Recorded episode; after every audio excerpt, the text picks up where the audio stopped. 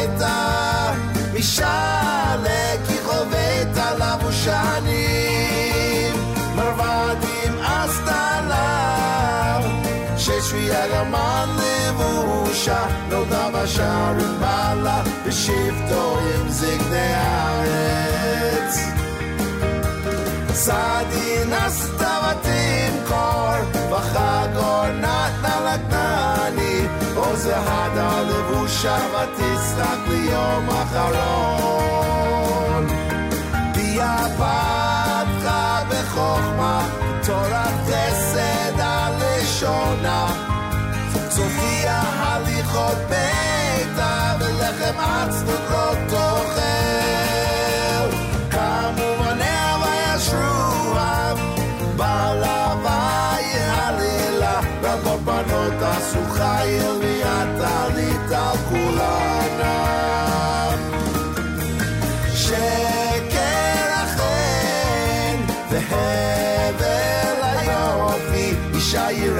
Hashem, He did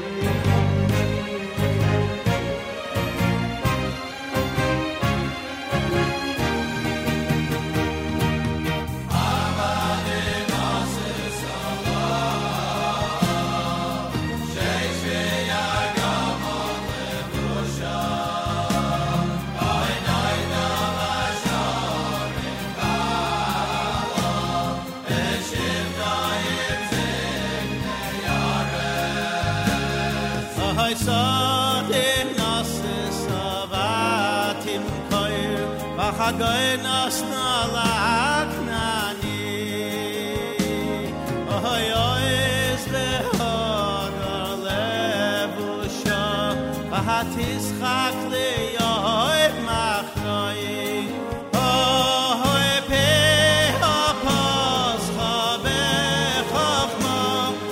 soy ras khaseda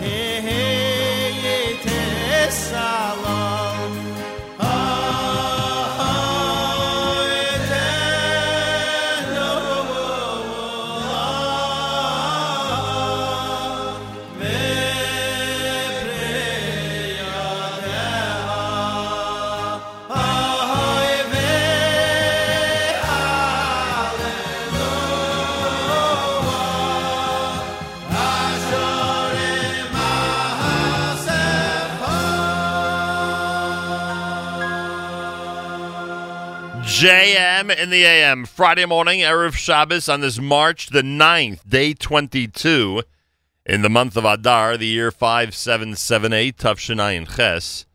It's Erev Shabbos Parshas Vayakel and Pekude as we close out the book of Shmos. It's also Erev Shabbos Parshas Para. Candle lighting at 536 in the New York area. It won't be this early for a while as we uh, change the clock, so to speak daylight savings time begins uh, in the uh, New York area, at least, begins on uh, Sunday night. Excuse me, Saturday night, Sunday morning, and um, the seven-hour difference between the New York area and Israel will turn into a six-hour difference for a short while.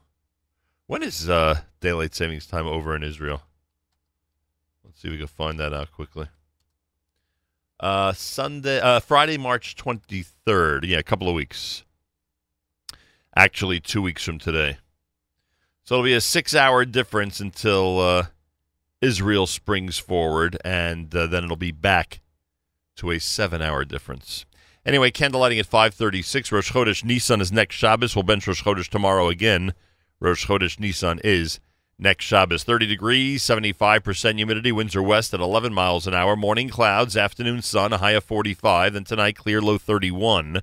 Tomorrow, partly cloudy, a high temperature 45 degrees. Not bad. 57 in Yerushalayim, where they have completed the Jerusalem Marathon.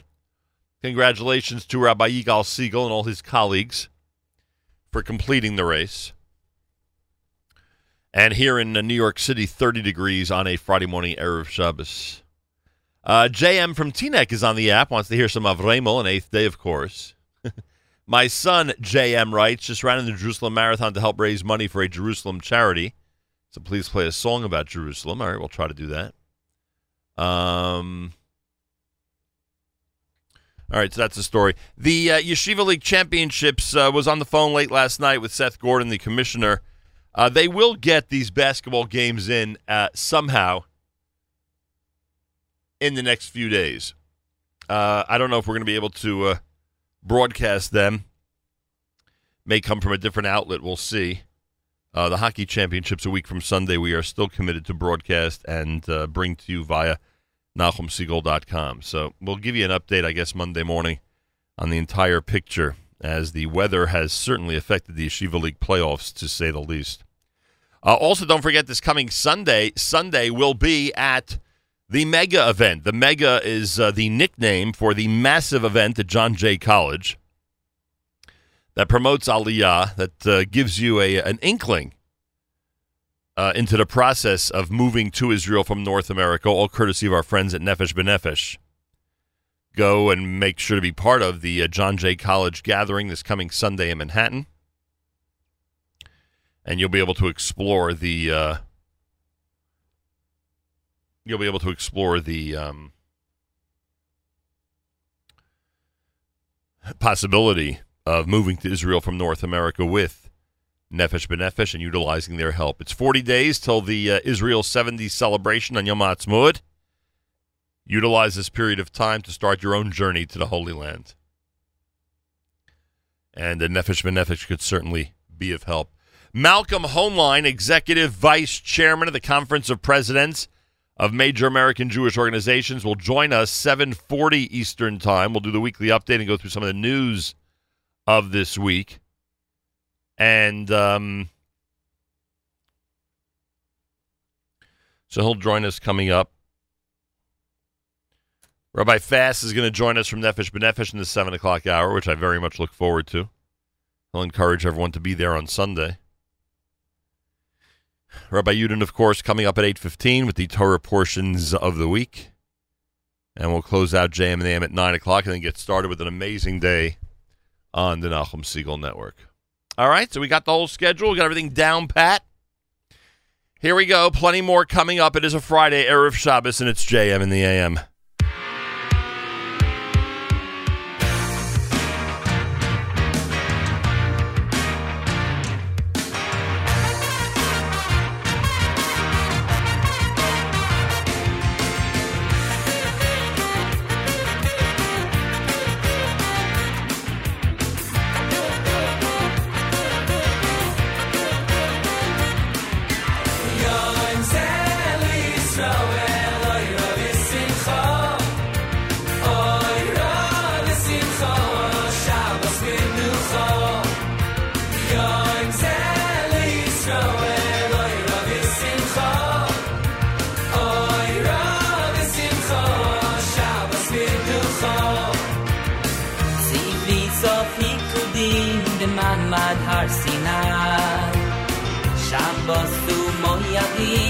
Moyadim Lishmor B'chol Shona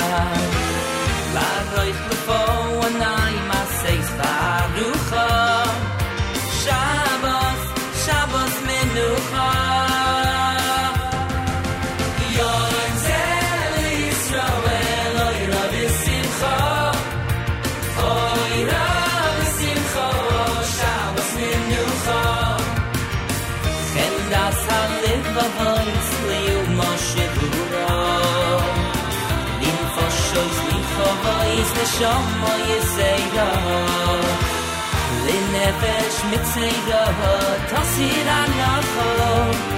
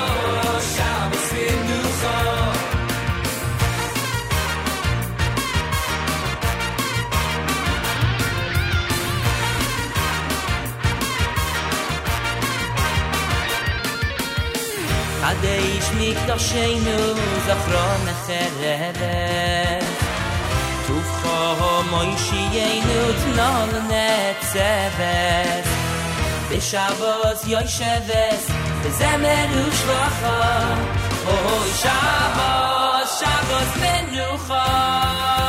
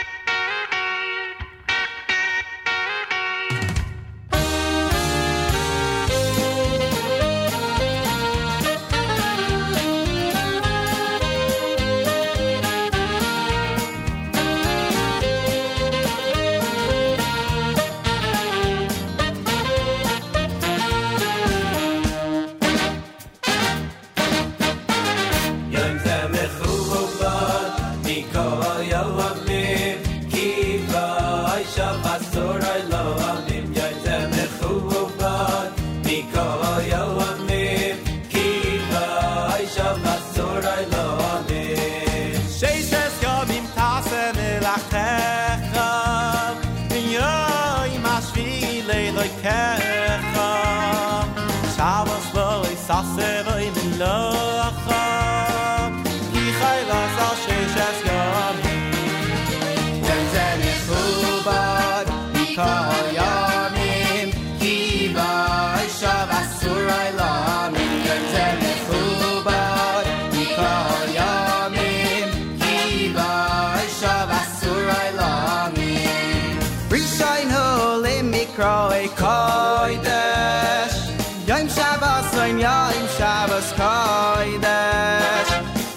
Al kein kol ish bigein a yikadesh Al shtei lechem yiftu simimim Al shtei lechem yiftu simimim Dem ze mechubad mikol yomim Kiva shav asur ailamim Dem ze mechubad mikol yomim Kiva shav asur ailamim Echom ashmanim shisei ke ki kayte ne khavay de veke beged bei shlach am khoke was are dog ne khomakam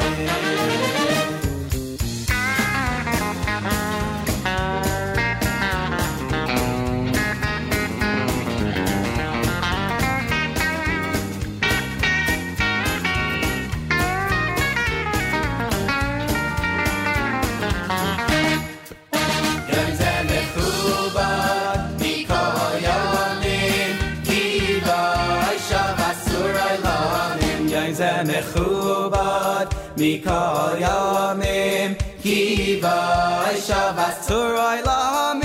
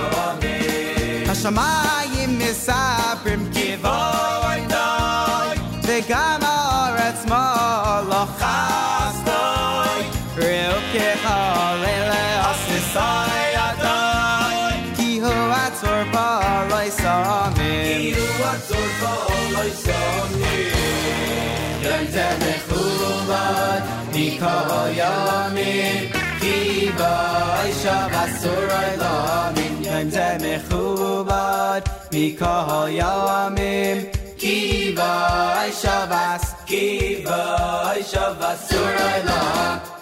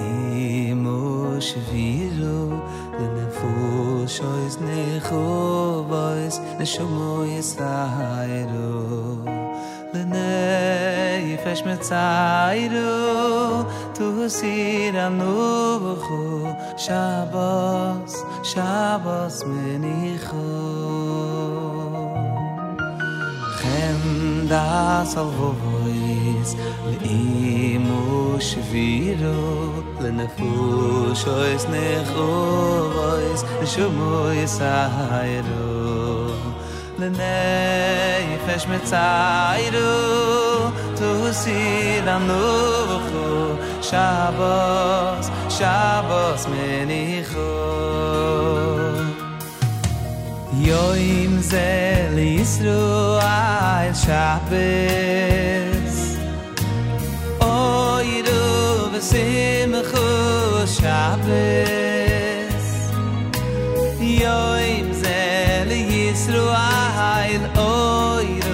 Oyru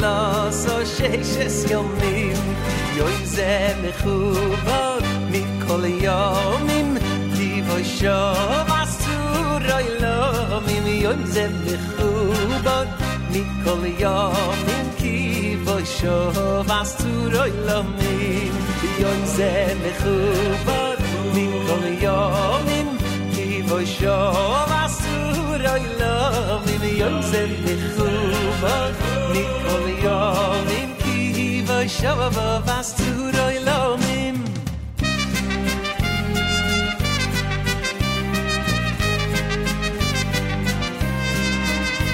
Oy ri shoyn hu lev droi koidesh koidesh. Yo im shapo sein yo im koidesh. Oy al ken kolish be no ye kade shal shtey lechem yivtzi tsu yum mi al ken kolish be no ye kade shal shtey lechem yivtzi tsu yum mi it's you say me me. It's you say me me. Don't ze me khubad dikol yom me. Ki voy sho vas tu roy lo me me. Yom ze me khubad dikol yom me. Ki voy sho vas tu roy lo me me. Yom ze me khubad dikol yom me. Ki voy sho vas yoim ze mekhuvot mikol yom im ki hi vashov vas tu oylom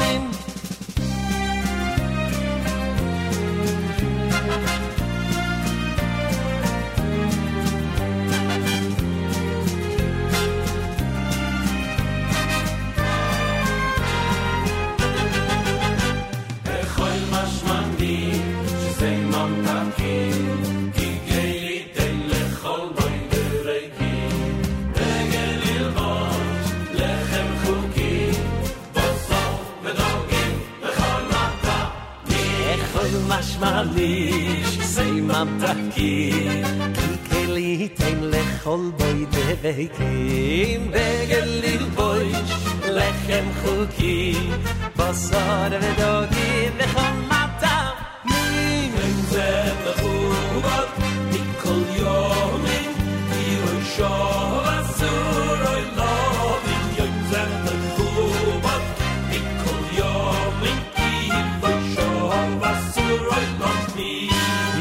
zev de khubot mikol yomim ki voy shov as turoy lomim yoy zev de khubot mikol yomim ki voy shov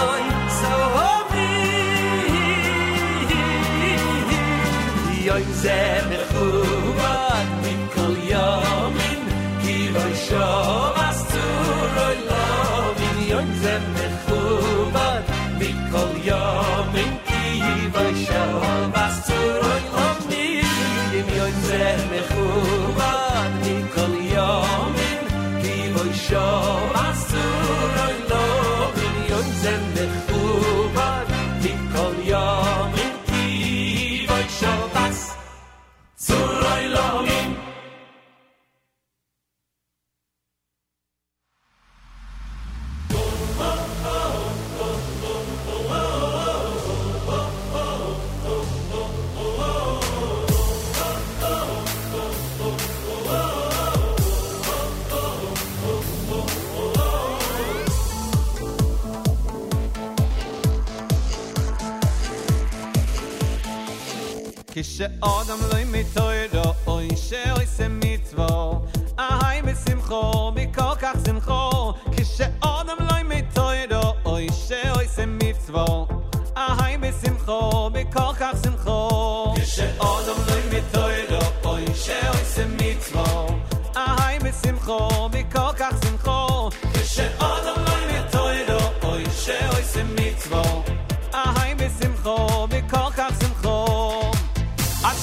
in khone gas adraglo um male hoy som le malo le malo.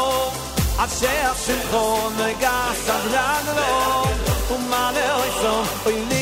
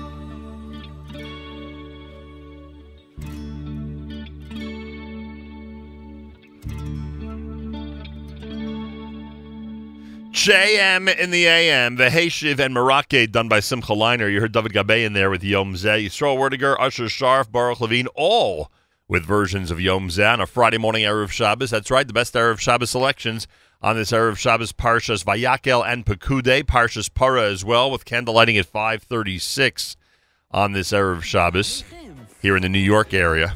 We change the clock tomorrow night, go to daylight savings time. We'll bench Rosh Chodesh tomorrow. Rosh Chodesh Nissan will be next Shabbos. Rosh Chodesh Nissan is next Shabbos.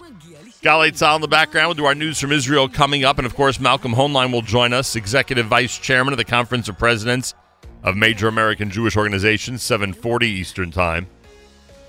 Rabbi Yudin coming up about 8.15 this morning. And don't forget, Sunday we are live 1 p.m. Eastern Time from the NBN, Nefesh B'Nefesh Mega Event. Galei Tzal, Israel Army Radio, 2 p.m. newscast for a Friday is next to Jam גלי צה"ל השעה 2, כאן תום נשר עם מה שקורה עכשיו.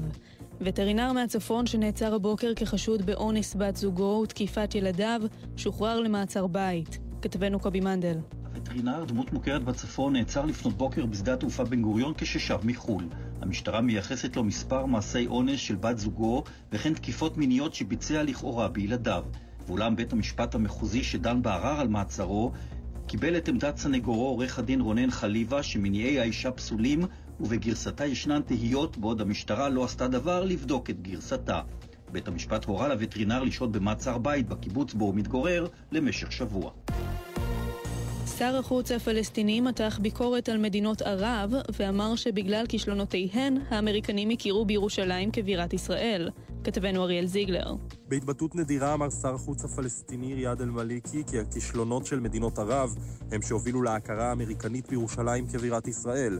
אל-מאליקי אמר המדינות הערביות נכשלו ביישום החלטות שהתקבלו בנוגע לסכסוך הישראלי-פלסטיני, ובכך עודדו מדינות קטנות כמו גואטמלה להעביר את שגרירויותיהן לירושלים.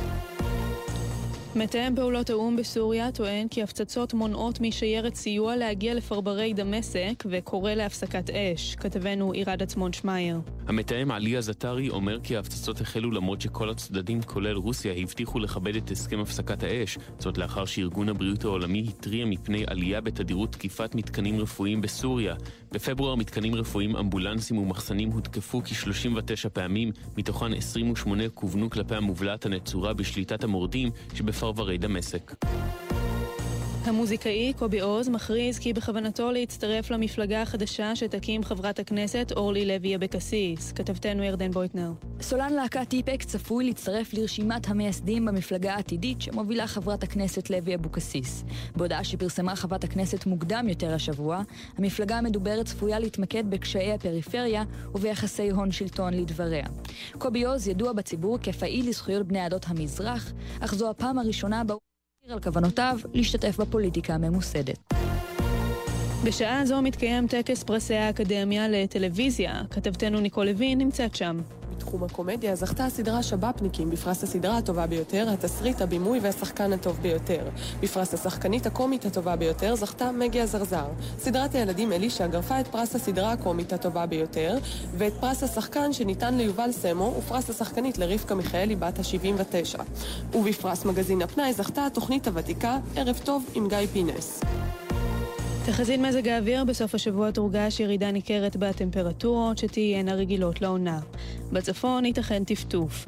ואלה זמני כניסת השבת, בירושלים ב-5 ו-7 דקות, בתל אביב ב-5 ו-22 דקות, בחיפה ב-5 ו-13 דקות, בבאר שבע ב-5 ו-25 דקות.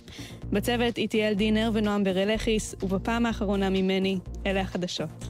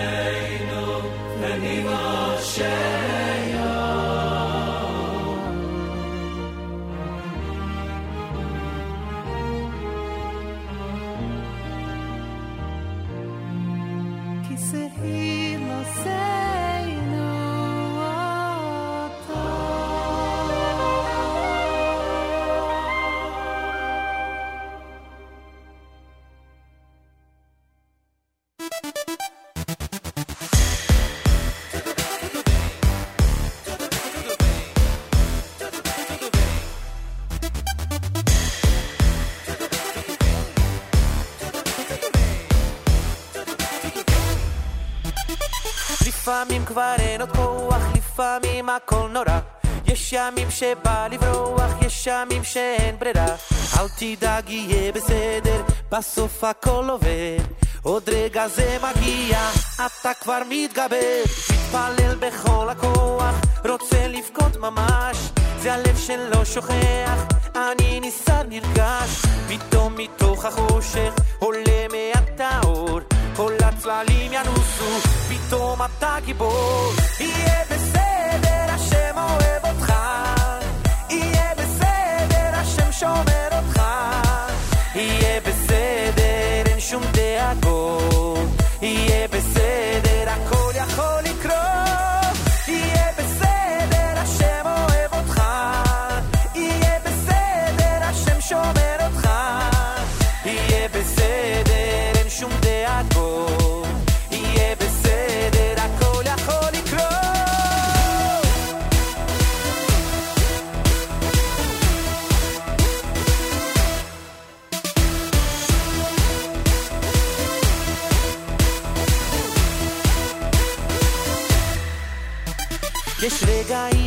שוקע, צולל כל כך עמוק, מחפש את התשובה, הולך כל כך רחוק. אל תדאג, יהיה בסדר, בסוף הכל עובד. עוד רגע זה מגיע, אתה כבר מתגבר. נושא עיניי למעלה, אל עבר ההרים. מתי תשמע קולי, קורא לאלוקים. פתאום מתוך החושך עולה מעט האור. כל הצללים ינוסו, פתאום אתה גיבור. יהיה בסדר, השם אוהב אותך. יהיה בסדר, השם שומר אותך. יהיה בסדר, אין שום דאגות. יהיה בסדר,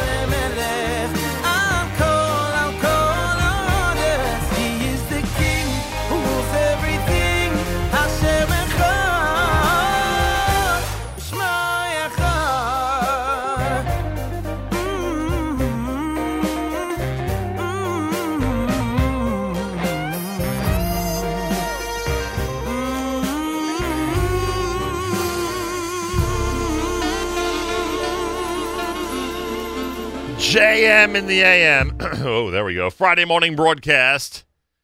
Uh, on this era of Shabbos Parshas Vayakhel and Pekudei, it's Parshas Para, candlelighting 536. Won't be this early for a while as we uh, go to daylight saving time tomorrow night. 2 a.m. will become 3 a.m. tomorrow night. Keep that in mind. Um, before the uh, Hashem Melech selection done by Mordechai Shapiro, you heard Micha Gamerman in there. That was uh, Yehiyeh Tov. Rifa'enu done by uh, Uri Davidi off of Shirei Pinchas, volume number three here at JM and the AM. We'll bench Rosh Chodesh tomorrow. Rosh Chodesh Nissan will be next Shabbos, which means we are uh, three weeks away from the Seder. Three weeks from tonight, Seder night, getting ready for the big holiday of Pesach as we get closer and closer to the big holiday. Uh, so Monday we'll have a complete update regarding the yeshiva leagues. Uh, as you know, the weather this week played games with the games. Uh, so basketball's uh, championships will not be taking place this Sunday. We will um, update you on Monday morning exactly what the schedule is. Next Sunday we will be doing the hockey games. We'll see about the basketball situation. Um, we'll figure it out. Yeah, there's a lot to figure out. We'll figure it out. And the Yeshiva League Sports, uh, under the leadership of uh, Seth Gordon, will make its decisions regarding the uh, the scheduling of all the uh, semifinal and final games. Um, I want to thank those who have uh, supported our uh, radio efforts by going to fjbunity.org. Go to Foundation for Jewish Broadcasting, fjbunity.org and make a donation to keep us going here at JM and the AM and the Nachum Segal Network. It's much appreciated. Nefesh B'Nefesh mega event this coming Sunday, John Jay College in New York City, as we stand 40 days away from Israel's 70. Think if uh, Israel is in your future, if in fact you believe it is, Nefesh B'Nefesh is the place to be at John Jay College this coming Sunday for the mega event. We'll be broadcasting from there starting at 1 p.m. Eastern Time. Table for Two with Naomi Nachman today, which starts at 9 o'clock, will feature Gabe Geller from Royal Wines and Pessy Einhorn from Kayco. And I remind you that Naomi has an amazing book entitled Perfect for Pesach. It's a cookbook, which in fact is perfect for Pesach. Uh, Pesach's three weeks from tonight. Make sure you have the book, Naomi Nachman. Very successful uh, launch last year, and now is the perfect time of year for you or for a friend or relative to get perfect for Pesach. Erev Shabbos uh, show hosted by Mark Zamek, brought to you by our friends at Kedem. That goes from uh, 10 a.m. on. And of course, our Erev Shabbos music mix as well. By the way, Charlie Harary, who has a brand new book, Unlocking Greatness, you may have seen this on my uh, Facebook profile. I posted proudly when I received the book yesterday. Um, so Charlie Harary, who uh, proudly is releasing Unlocking Greatness, will be in this studio tomorrow morning. tomorrow morning, uh, Monday morning here here at JM in the AM. That's right. Charlie Harary, Unlocking Greatness. It's a brand new book. He will be uh, in studio this coming Monday morning here at JM in the AM. Make sure to be uh, tuned in. Should be a very, very interesting conversation. 22 minutes after 7 o'clock, Rabbi Fass is going to join us from Israel. Malcolm Hoenlein will join us for the weekly update by request on the app. Yoeli Greenfeld at JM in the AM.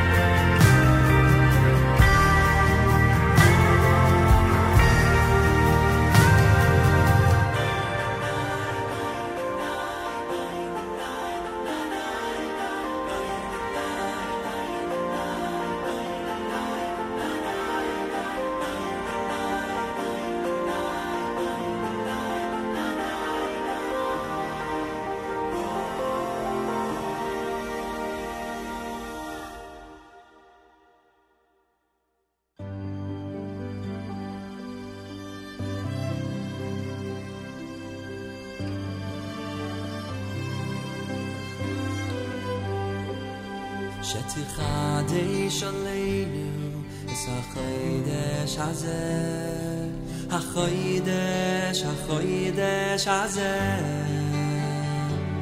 שתי חדי שלנו החיידש הזה. דטייבה ולברכה. אוי וסי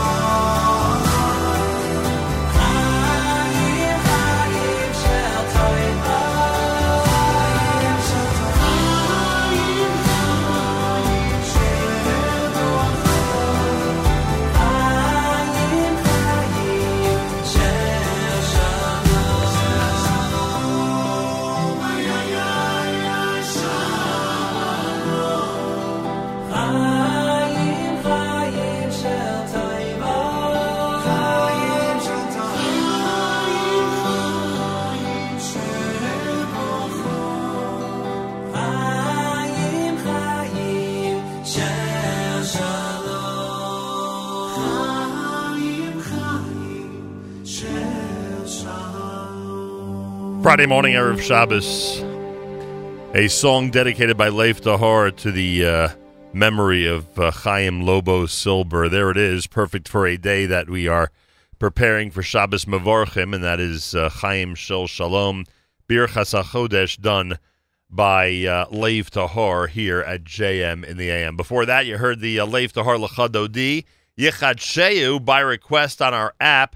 That's Yoeli Greenfeld. Want to thank um, listener Yitzchak for uh, suggesting it. Friday morning uh, with candlelighting at 5:36. We'll change the clock tomorrow night. 5:36 for now. That's candlelighting here in the New York area. Rosh Chodesh Nissan again next Shabbos. We'll bench Rosh Chodesh tomorrow. We close out the book of Shmos tomorrow with Vayakhel and Pekudei plus Parshas Para. A very, very uh, active Shabbos. A very full Shabbos. And um, and um,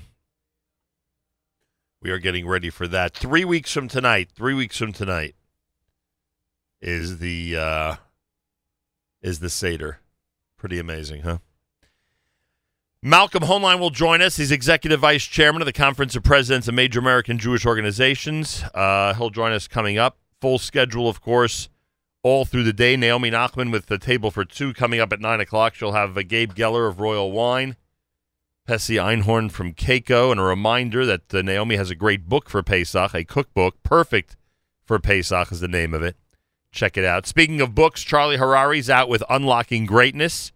We've invited him for a Monday morning to our studio. He'll be here to celebrate the release of a brand new book, Charlie Harary, Monday, here at JM in the AM.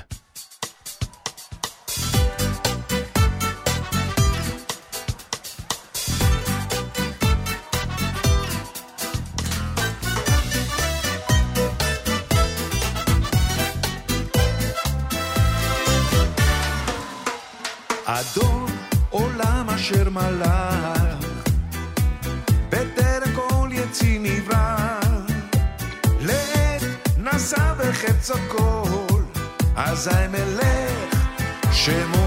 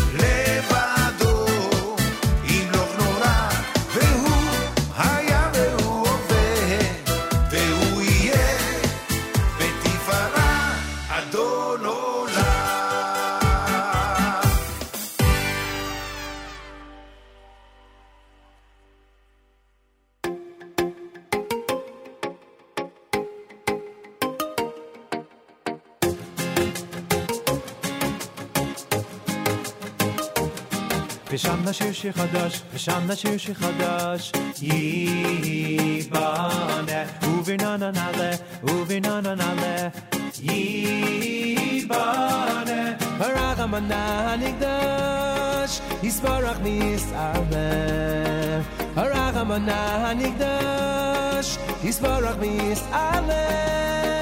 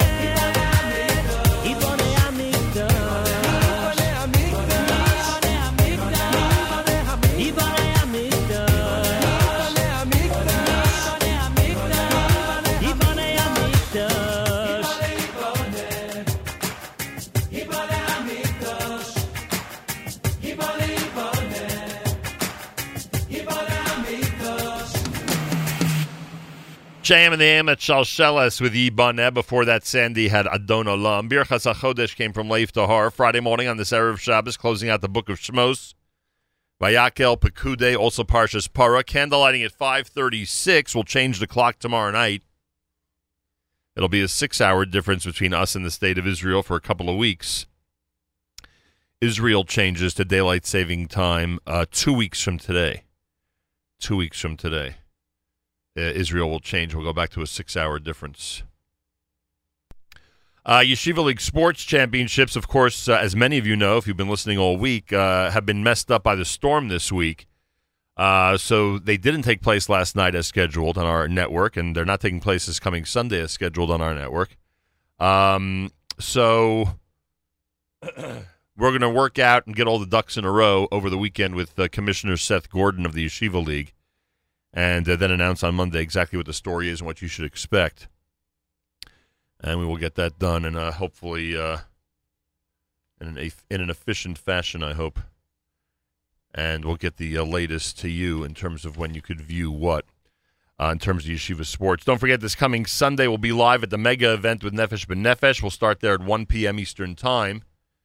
And Rabbi Fass will join us in the 8 o'clock hour this morning. He will join us in the 8 o'clock hour this morning. We'll get to our weekly update in a second. I just want to mention I saw both Ronnie and Larry Birnbaum yesterday, and they uh, let me know about the Flatbush Park Jewish Center's 66th anniversary dinner coming up on Sunday night. It starts at 6 p.m. And um, uh, you're all invited to participate in this legendary synagogue's anniversary dinner. From what we heard yesterday, it's a uh, Baruch Hashem a big success. And uh, Larry Birnbaum and Ronnie, of course, and Edward Weiss and those who are involved, kol hakavod to you for making it a big success. Information for the Flatbush Park Jewish Center dinner for Sunday night, 718-444-6868, 718-444-6868. Also want to wish a mazel tov to the Kasovitz family and all the honorees of the Mayanot dinner tomorrow night. Mayanot Yeshiva High School dinner is tomorrow night. Mazal Tov to all the honorees. Information at mayanot.org, mayanot.org. I want to thank our friends at jewishworldreview.com. If you're looking to check out millions of articles about Israel over Shabbat, print them out from jewishworldreview.com. And, of course, only simchas.com continues to utilize a whole bunch of content from our network in their amazing news feed that covers not only Smachot, but a whole bunch of stuff from around the Jewish world. Check it out today at onlysimchas.com. Malcolm Hoenlein is executive vice chairman of the Conference of Presidents of Major American Jewish Organizations, joins us for the weekly update on this uh, Friday morning. Mr. Hoenlein, welcome back to JM and the AM. Thank you. The uh, we'll talk about the AIPAC uh, get together in a minute. Uh, are are you um, are you appreciating the media's uh, declaration of a farewell tour for Prime Minister Netanyahu. it seems it seems like this visit to the U.S., acknowledged by the New York Times and others, uh, is their big farewell. This is his chance to say goodbye to the political world. And I, I thought this may just be a bit premature. What did you think? Well, certainly premature, and anybody who counts out Netanyahu or tried to do it in the past, I think, uh, paid the price for it.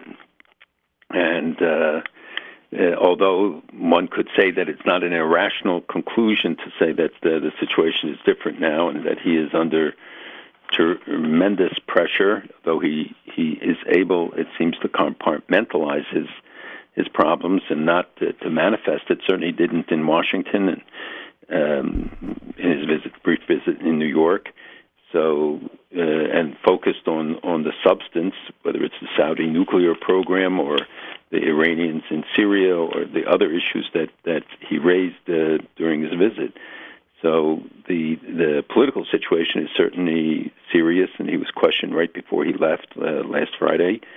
But this is, uh, I think, it's premature to draw conclusions. It's interesting because I, I don't know if during his entire tenure he's ever enjoyed more of symbolic strength than when he's sitting in the White House next to President Trump and uh, essentially enjoying, uh, you know, a love fest from the Washington establishment. It seems White House, Congress, etc. Uh, you know, toward him, and it's not a love fest because they really think he's retiring, as the New York Times thinks. It, it's a love fest because it seems everyone's on the same page at this point politically in terms of Israel's role in the Middle East. Well, that's largely true, and and if you notice that uh, the more he gets investigated, the more his numbers go up, and the and the each new subsequent, you know, several thousand uh, investigation, you know, yeah, the one thousand, two thousand, five thousand, eight and a half thousand.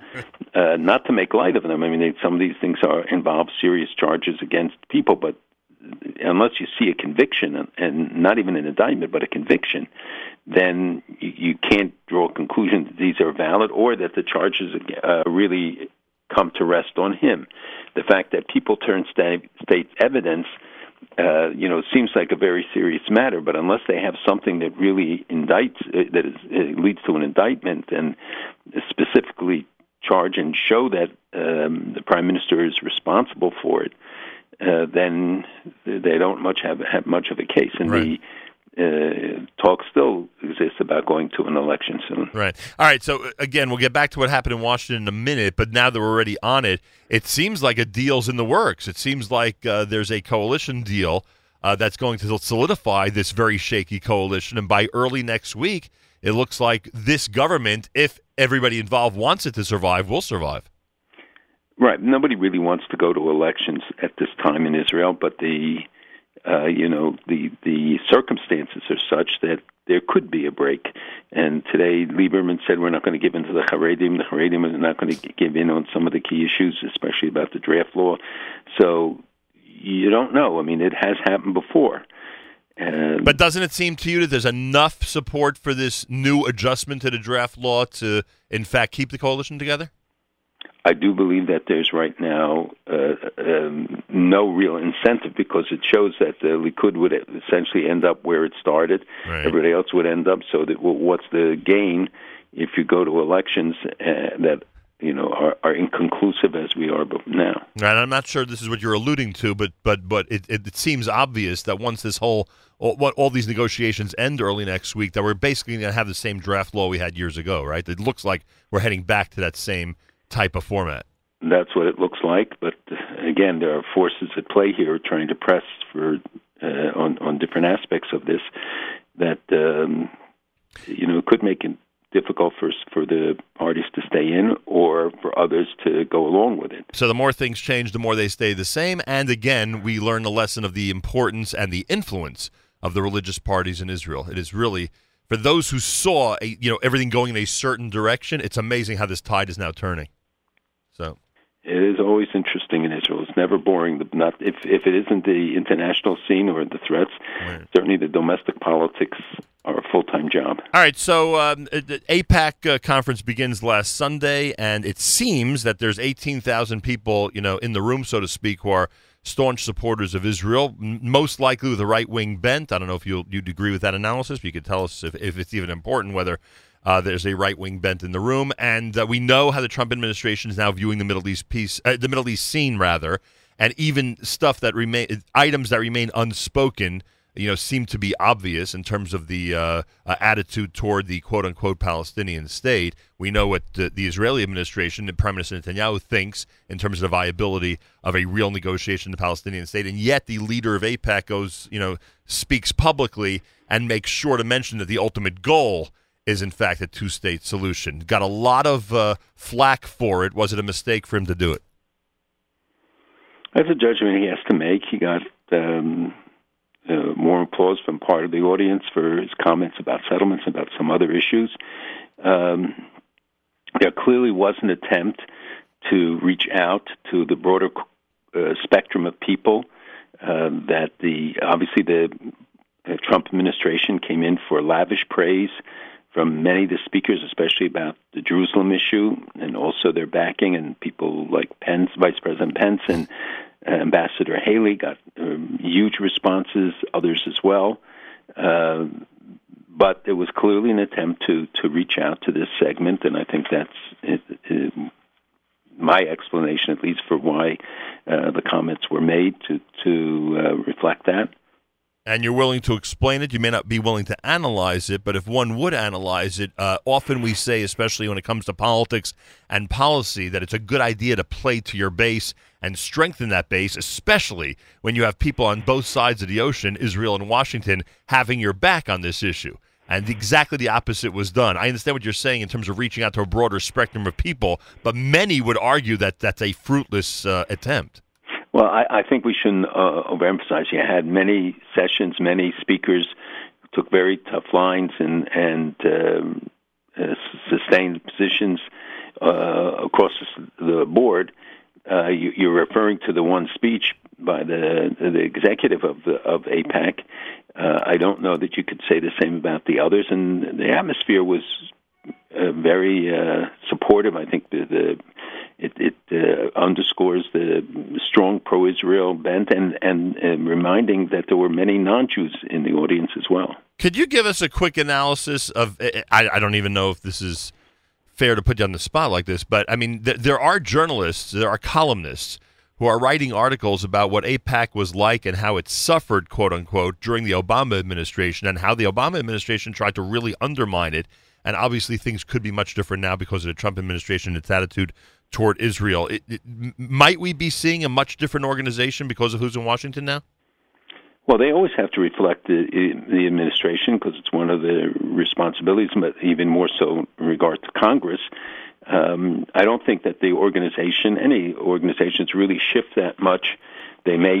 Uh, it is true that uh, during the Obama administration there was more pressure and perhaps um, uh, more distance at times, or or you know different directions. But and the job of AIPAC, which is a lobby, is to to work with the administrations and work with Congress. So th- there is definitely a different atmosphere in Washington, and some people like it, some people are critical of it. But when it comes to Israel, one can't deny that there is a, a very different atmosphere, and the statements about moving the embassy is only reflective of that. Right. There are areas where we would like to see more, like Iran versus Iran in in Syria. where We've seen them expanding, continue to expand with 80 to 90,000 militia there. And now the revelations this week, the S-300 an aircraft system is operational, which I got from Russia. Sorry, and that they have more advanced um, uh, these unmanned explosive boats and submarines, and, and more, with more advanced torpedoes, uh, naval mines that are much more uh, advanced, and announced that their missile production has increased by three times.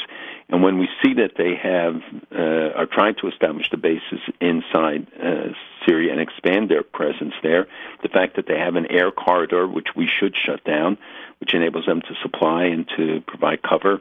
Uh, all of these are, are critical issues, and one of the foci will be the the sale to uh, the Boeing sale of aircraft to Iran, which uh, there's growing opposition to the sale um, because civilian aircraft can be used and have in the past been used for military purposes. All right, now that we've drifted into this, and, and you've avoided me asking you about the Obama administration undermining AIPAC, uh, let me ask you: when when the media reports this, missile production's up, the Russia to Iran anti-aircraft missile system now operational, etc., is it as sho- is it as shocking to the authorities as it is to us? I mean, for us, you know, we're reading it, it's like, wow, you know, this came out of nowhere.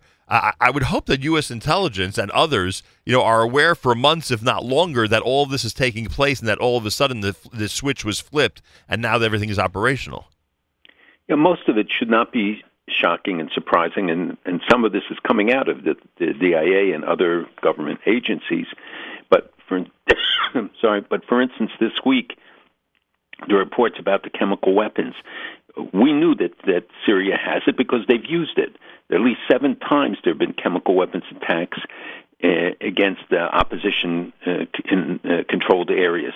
But now the reports that Iran and maybe even North Korea is supplying the precursors for it, and that they they have uh, Hezbollah has chemical weapons which they can affix to short and medium range um, missile warheads, and that the Iranians are developing their chemical weapons production and, uh, and facilities in Syria itself, um, and trying then to transfer or did transfer stockpiles to Hezbollah in Lebanon.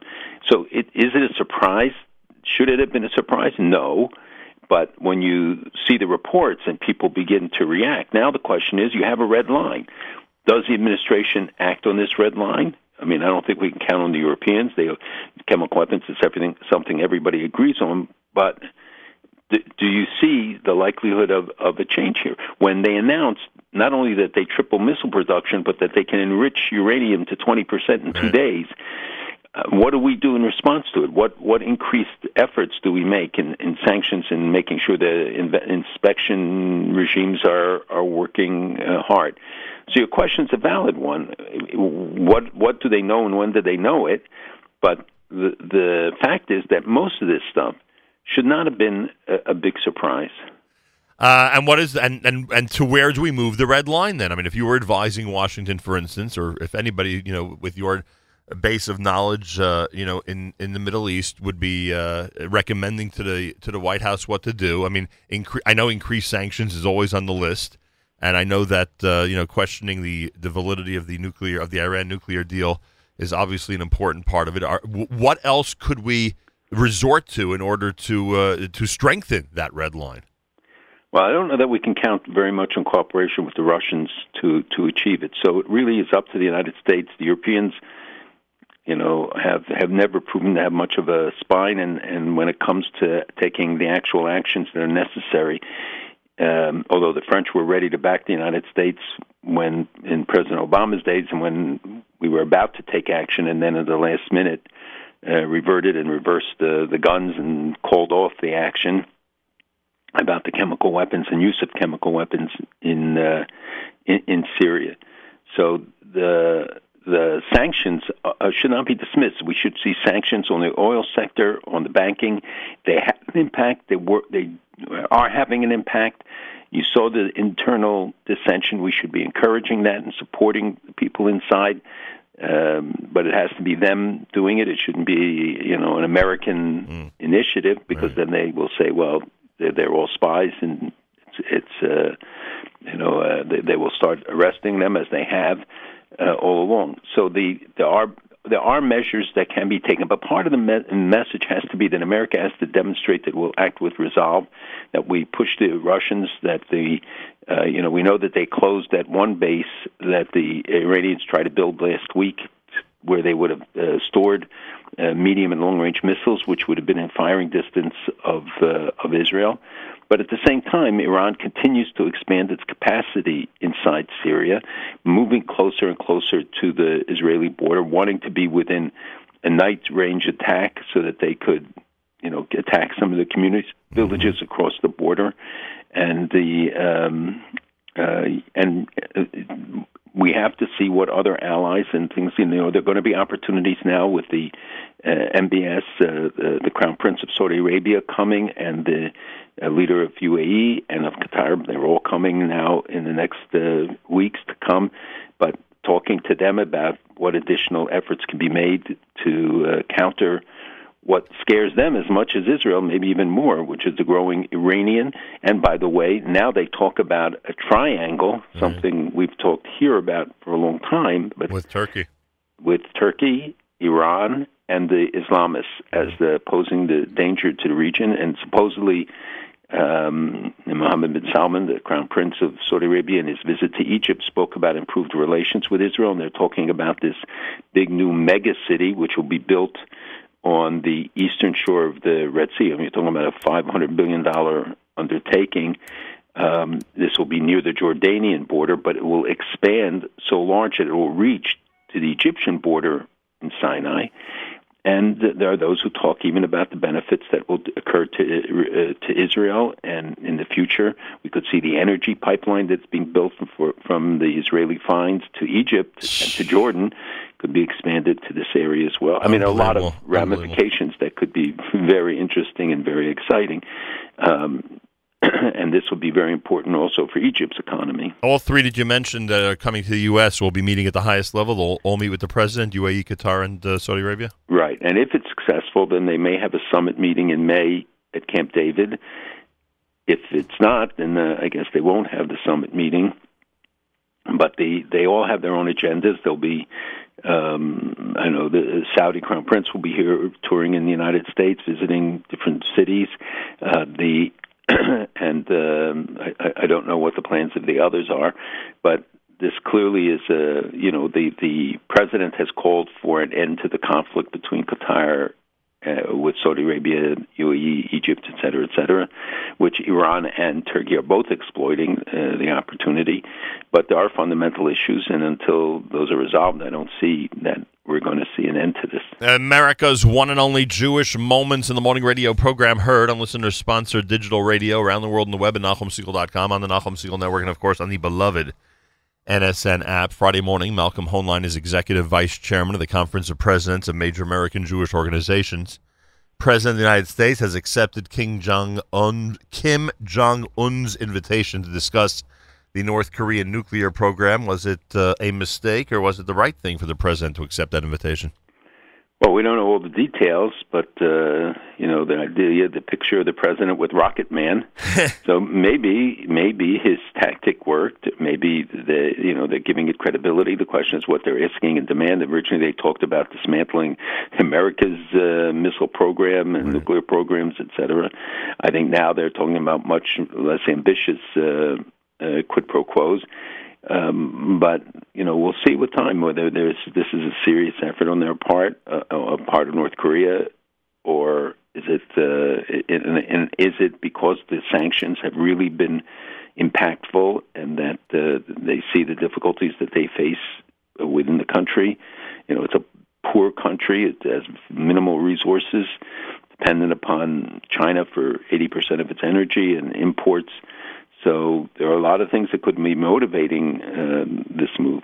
Are the uh, sanctions uh, of this administration against North Korea much different than the Obama administration? Were there back then?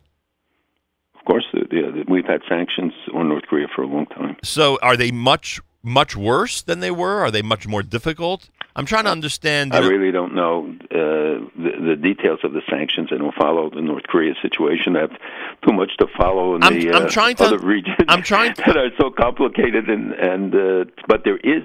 Well, I'm trying- to know the linkages that it's not as if North Korea and the reason why we follow North Korea at all is because North Korea and Iran have a synergistic relationship in terms of the missiles that Iran uses are based on North Korea's model, that they uh, exchange information on the nuclear program if they don't coordinate. And if you remember the the, the nuclear um, reactor that the the Israelis took out, the facility they took out in Syria was a North Korea project, right. and North Korea involved also perhaps in this chemical weapons, as I mentioned uh, before. The reason I ask that is because I'm trying to understand is North Korea now coming to the table exclusively because of the tough talk of President Trump, or are things, you know, uh, uh, are, are, are things practically much different for them than they were a couple of years ago in the past administration? Well, I think they take the president very seriously, and that uh, his focus on them Uh, the rhetoric uh, rhetoric does matter, but uh, on the ground impact is much greater. And if the sanctions are biting and they see that they're serious and that he's helping, and now they want to try to avoid this next round of joint military exercises, which go on every year between the United States and and South Korea. Uh, look, if it, if it works, it'll be a great coup for the president. Right. Why does Hezbollah fear that Israel's attacking them in Lebanon soon? because Israel may well have to, build, given the buildup and the fact that they are placing rockets in, in, in villages, that they are expanding it, and Palestinian uh, Islamic Jihad and the uh, other groups are, are doing it as well, that there is um, uh, growing um, evidence that they are trying to build up their placement. I don't believe that Hezbollah wants to attack now. I don't believe that they yet want a war and want a war with Israel but the fact that you have 100,000 missiles, that you have um, a growing threat because of Iran and Iran's buildup in Syria and along the Israeli border, Jordanian border as well. Uh, Israel can't wait until after an attack. Uh, so there, Israel has warned them repeatedly, consistently. They've taken steps along the border to, to um, strengthen it and to, to be able to resist an attempt to cross cross border raids. But the, the greater danger is that you could have a rogue event, you could have uh, firing missiles, and when you have such a huge capacity, and it's in people's homes and it's in underground facilities in, in southern Lebanon, and the growing presence in Syria itself is creating a circumstance. And I think Israel is sounding the warning to to make sure they understand that uh, what the consequences. Uh, will likely to be. But it's you know it's no longer a hypothetical danger, and the growth of the military presence in, in these countries, uh, in in Syria and, the, and in Lebanon and in Iraq, and we have an election coming up in Iraq, and if a more pro-Iranian regime is elected, it will also add to. Um, uh, to the danger. You know, you saw in Bahrain this week that they arrested uh, over a hundred people, which who were part of an armed network by Iran's Revolutionary Guard who want to overthrow the government of Bahrain, the, the growth of, of Iranian efforts in uh, other countries as well. These are, uh, you know, the, the, the, we know the aggressive intent and the ultimate design that Iran has. Their question is when is it practical for them to be able to move? And it may not be because they want an all-out war. They would like a raid across the border, kidnap people, soldiers, do something against one of the communities uh, close to the border. And Israel, of course, is taking all the steps necessary to prevent that. So, unlike Syria, where we've actually seen action, there's been no action from Hezbollah in the north, but the, the, the, the longer they continue to build up their missile supply and place them in key areas, the more likely Israel is to attack. If there was some type of real action, like we've seen from Syria, then Israel would have no choice but to retaliate immediately. Well, you also have the new guidance systems, which make the missiles more accurate. You know, it used to be that they could just shoot and they would land in fields and stuff. Now they have great, uh, they will have greater accuracy, and supposedly trying to affix chemical weapon warheads. And Israel can't wait till they launch. If Israel feels that this something is imminent, then they're going to have to act, which is what Hezbollah is now responding to the fact that uh, you have this huge buildup, and uh, and even if it's not Hezbollah, it could be one of the other groups. But Israel holds them accountable, holds the government of Syria accountable for what happens from uh, Syria, and of course holds Iran accountable. Has made very clear their their intentions in this regard. You know, this is a it's a very volatile situation, and you you when you have such large numbers of of weapons, and you have you know crazy people uh, driven by radical ideologies. It's serious. Look, look what we're seeing now in in the PA with all of the pressures on them, with all of the Taylor Force, everything else. We find out that they've increased the pay to terrorists this year to four hundred and three million dollars as a $56 million more than the year before. And this means money to those who kill, those who, you know, attack, to their survivors or to the prisoners themselves, and, the, and giving them raises in terms of the amounts of money uh, they're getting at the same time when the whole PA infrastructure is in free fall virtually, where you have the, you know, the talk of succession to Abbas, who's 83, may have stomach cancer, though I'm not sure that it's true. Uh, and you see the fighting, the succession, where you have the Tanzim, you know, the the quote military arm of the Fatah. In in each area, you have Jibril Rajoub mobilizing them in Hebron. You have uh, Mahmoud Al Alul, who's the deputy and supposed successor. Yeah, that's what I uh, thought. mobilizing in Nablus. You have in Jenin them going off on their own. You have Majid Faraj, who's the uh, senior security official, uh, who's accused of being a collaborator because he's, he, he coordinates security with Israel and has a lot of international support, but he's doing it. And then you see guys like Al Alul and Rajoub who are fighting each other but are uniting against Hamdallah, the prime minister, and against Dahlan. And you you see the the uh, then the introduction that maybe Abbas really prefers Majid Faraj, who's the head of the um, General Intelligence Services in in uh, the West Bank. Oh, so that that's the real problem is that he didn't make his he, his preference of for successor known. Well, he he's making many preferences known, and the question is whether he will be able to be the dictator. And you know, the there's going to be a meeting coming up of the uh, Palestinian legislative body, Palestinian uh, Council, and and uh, the National Council on April 30th in Ramallah. This is the first time in in of course many years. And the uh, the these uh, there are 18 members of the what is their top decision making body, their their executive committee, and these are all older people um, and uh, despite his health issues, he's really not chosen a successor. So this issue is going to be uh, a dominant one. And you, if they elect a new executive committee, it could be an indication of what direction this is uh, uh, going to take. That's and the funny. number two now is Saeed Bakar- Ar- Ar- Arakat, who underwent a lung transplant, and so people don't know how long he'll stay on the job.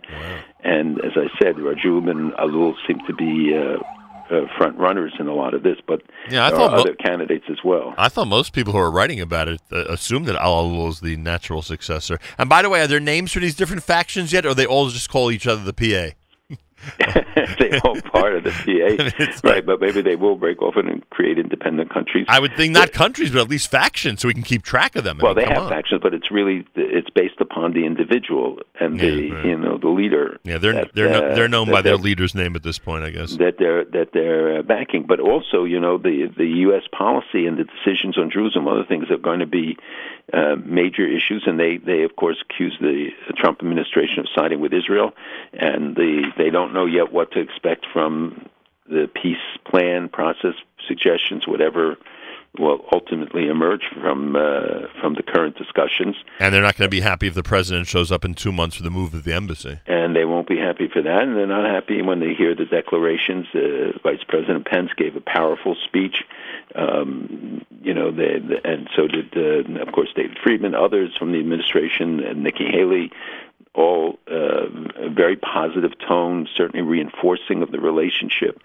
And uh, they see the changes in the region where the Arab countries from the Gulf, from Saudi Arabia to UAE to Egypt to others, the changing attitude towards Israel, the willingness to talk more openly about the potential connections, and if the reports are true, the fact that Air India will be able to do a direct flight over Saudi Arabia, which saves about two and a half hours on the flight from um, from India to to Israel, which is a, a huge thing, and El Al, of course, now wants it as well. But this is, uh, you know, there there are a lot of things that are happening. We still see, unfortunately, some of the broadcasts, the hostile broadcasts. We want to see changes in um, in the media, and but you can't deny the moves towards at least open declarations of moves towards tolerance, towards um, trying to contain the Islamists, to change the atmosphere within the countries, changing the dress codes, uh, the requirements. You saw in Iran this young woman who took off the hijab and was sentenced to two years in prison, whereas in Saudi Arabia, UAE, others, not only women driving, but also saying that they don't have to wear uh, some of the clothing and and uh, et cetera. So there there are a lot of changes that are taking place in the region, and and we have to know um, what the implications of each one. It's a, like a puzzle. By And the way, on- on pull the- out any one piece and then see the whole picture. By the way, on the PA thing, tell them to direct their anger to Guatemala. They've expressed their interest in getting their embassy moved ASAP. Well, the ambassador, the uh, president Morales, whom I had the opportunity to meet, I went to visit him in Guatemala to encourage him to do this. And by the way, the Czech Republic uh, president yesterday said that he wants to move their embassy as well. Honduras is considering people who do business in these countries should send messages, should reinforce it, should show encourage them because they they are getting obviously a lot of pressure and threats of boycotts by the Arab League and the Arab countries. Um, that, that we have to, to help and encourage it so that when the United States makes the move, others will follow.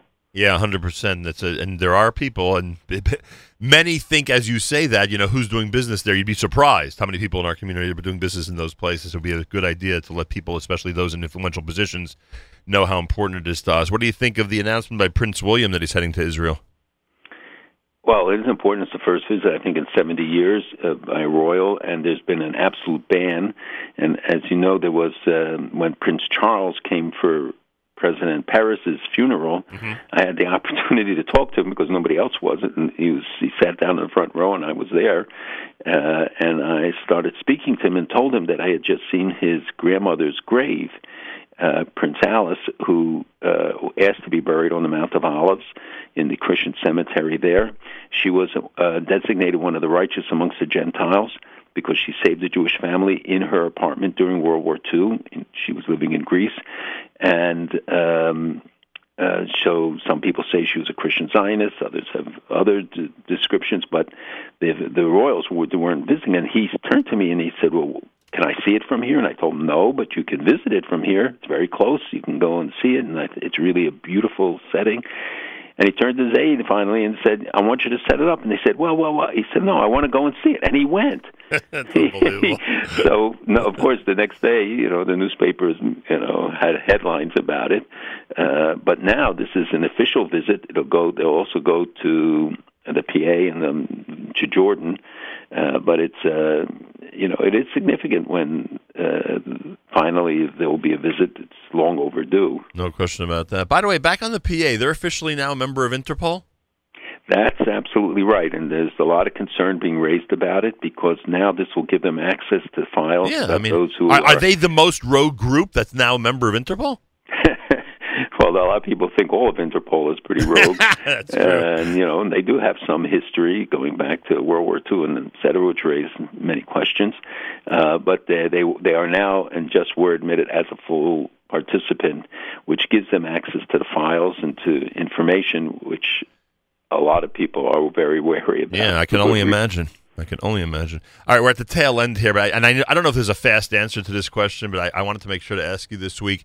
I, I mean, I- just don't. I never can understand this reconciliation of the Russians of being defenders of Assad, essentially helping him when necessary, and nonetheless, we keep seeing headlines about how how they, meaning the Russians, are helping the rebels.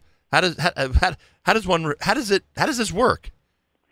Russia does whatever serves its purposes. I don't know that they're really helping the rebels so much. They, I think that they are looking to protect their investments, which especially is the naval base and the air force base at Tartus and and uh, Latakia. That they want, to, they they were backing Assad and came out winners in that regard, and showed that they, as I said, stand by their friends and send that message very clearly. They uh, they cooperate with the Iranians. They cooperate with whoever serves uh, the purpose.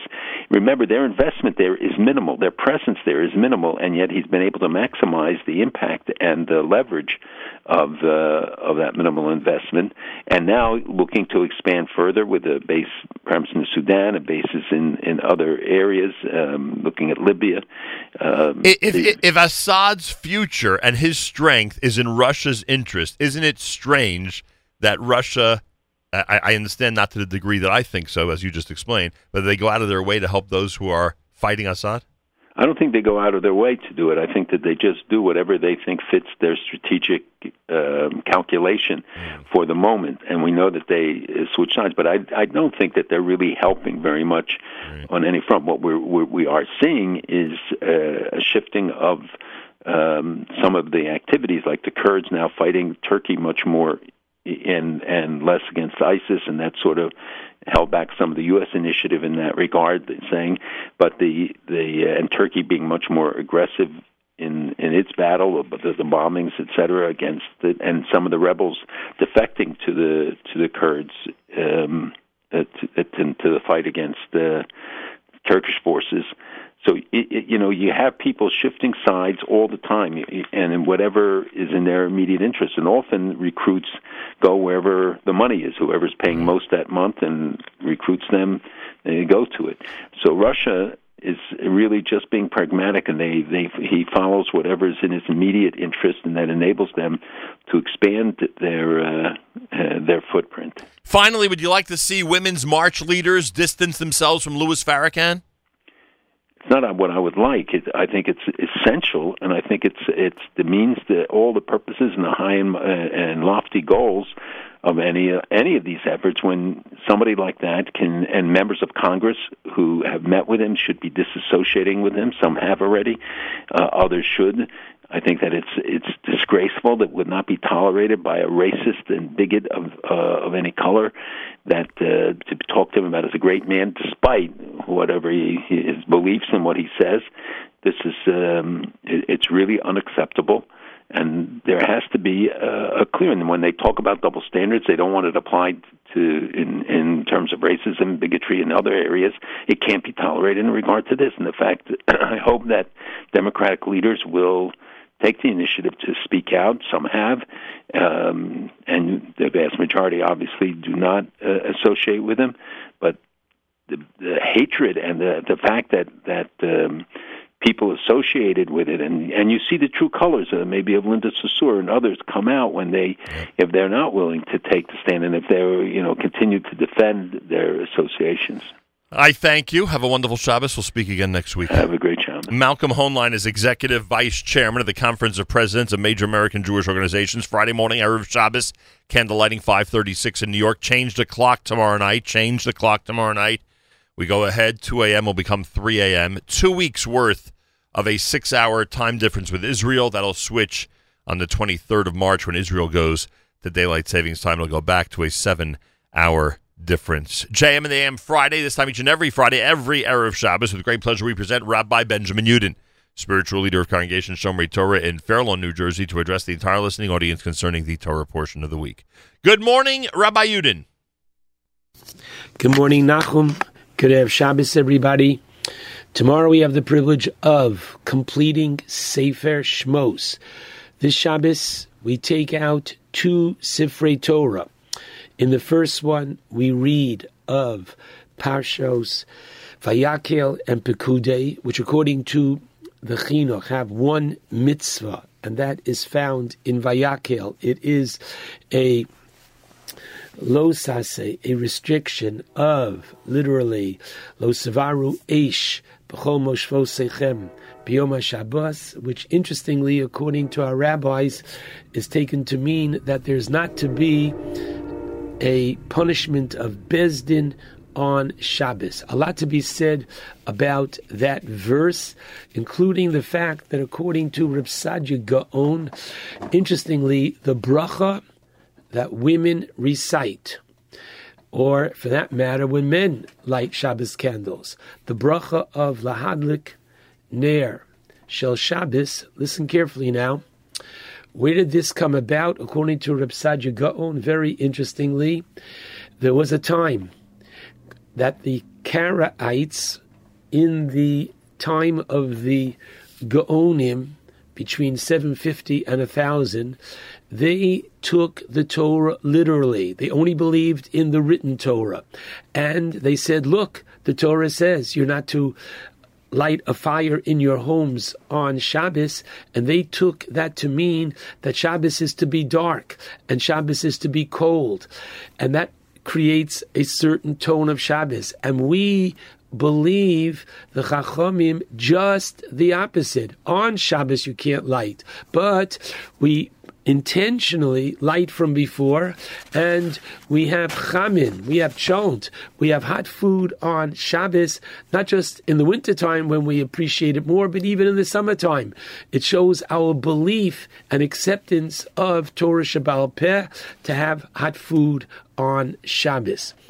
This Shabbos we take out tomorrow a second Sefer Torah and we read from it the 19th chapter of Bamidbar, and this is Parshas Para. We read of the Para Aduma. Ostensibly, what we are doing is we're making an announcement, and we are saying, Listen up, everybody. Purim is behind us. Pesach is coming. We need to become pure in order to bring the Korban Pesach. Unfortunately, today, when we don't yet have the third Beis Hamikdash, we cannot. But Uneshalma Purim Sfoseinu, literally, our studying about it, our reading about it, should be looked upon by God as if we actually brought and went through the purification of the Korban Pesach, because everybody has to participate in the Korban Pesach, and we can only do so if we are pure, tahor, having gone to a funeral, been under the same roof as a deceased, touched a deceased. Um, these render a person tamei, and the only way that a person b- can rid themselves of this tuma impurity is by having the ash and the water of the of the para duma sprinkled upon us. Um, there's another parallel reason for our uh, reading Parshas Para, and that is that instead of reading once again the incident of the Egel last week from Parshas Ki Sisa, the rabbis were good to us, and with our reading of Parshas Para, we fulfill that which the Torah tells us to remember how we angered Hashem in the Midbar and referring to the Cheto Egel. And that's why Rashi, at the end of his uh, commentary on Parshas Chukas at the end of chapter 19, Rashi goes to explain how let the mother, which is the cow, come to atone and clean up the mess that was made by her young, namely the calf. The Para Aduma helps us atone for the sin of the Egel Hazahav. I'd like, however, to present another uh, understanding of the Para Aduma, and let me just give a little bit of a brief introduction. In Koheles, at the end of last pasuk in chapter seven, Shlomo Melech writes that we should be aware that Asher Oso Elokim es Adam Yashar, God made man Yashar, perfectly upright. Ouch. But Vehema Bikshu Chishvonos Rabim. But they, man, sought many intrigues. What does that mean? It means that he created Hashem a perfect world. Hashem, man keeps looking for, for lack of better way of saying, trouble. Now, the Chassid Yavitz, in his commentary on Pirkei Avos, chapter 5, Mishnah 7, which lists the 10 miracles that occurred daily in the Beis HaMikdash, asks, why did Hashem need to display open miracles? It goes against his nature. After all, he is Kael Mistator. He is a hidden God. And therefore, says the Chassid Yavitz, a most intriguing answer, namely to demonstrate that ideally there is a perfect harmony between Torah, man, and nature. So, for example, in chapter 2 of Bereshis, we read of the Garden of Eden that Hashem planted in this world. And the Midrash presents a utopian existence in that environment whereby man's spiritual existence was primary and his physical necessities were cared for from on high.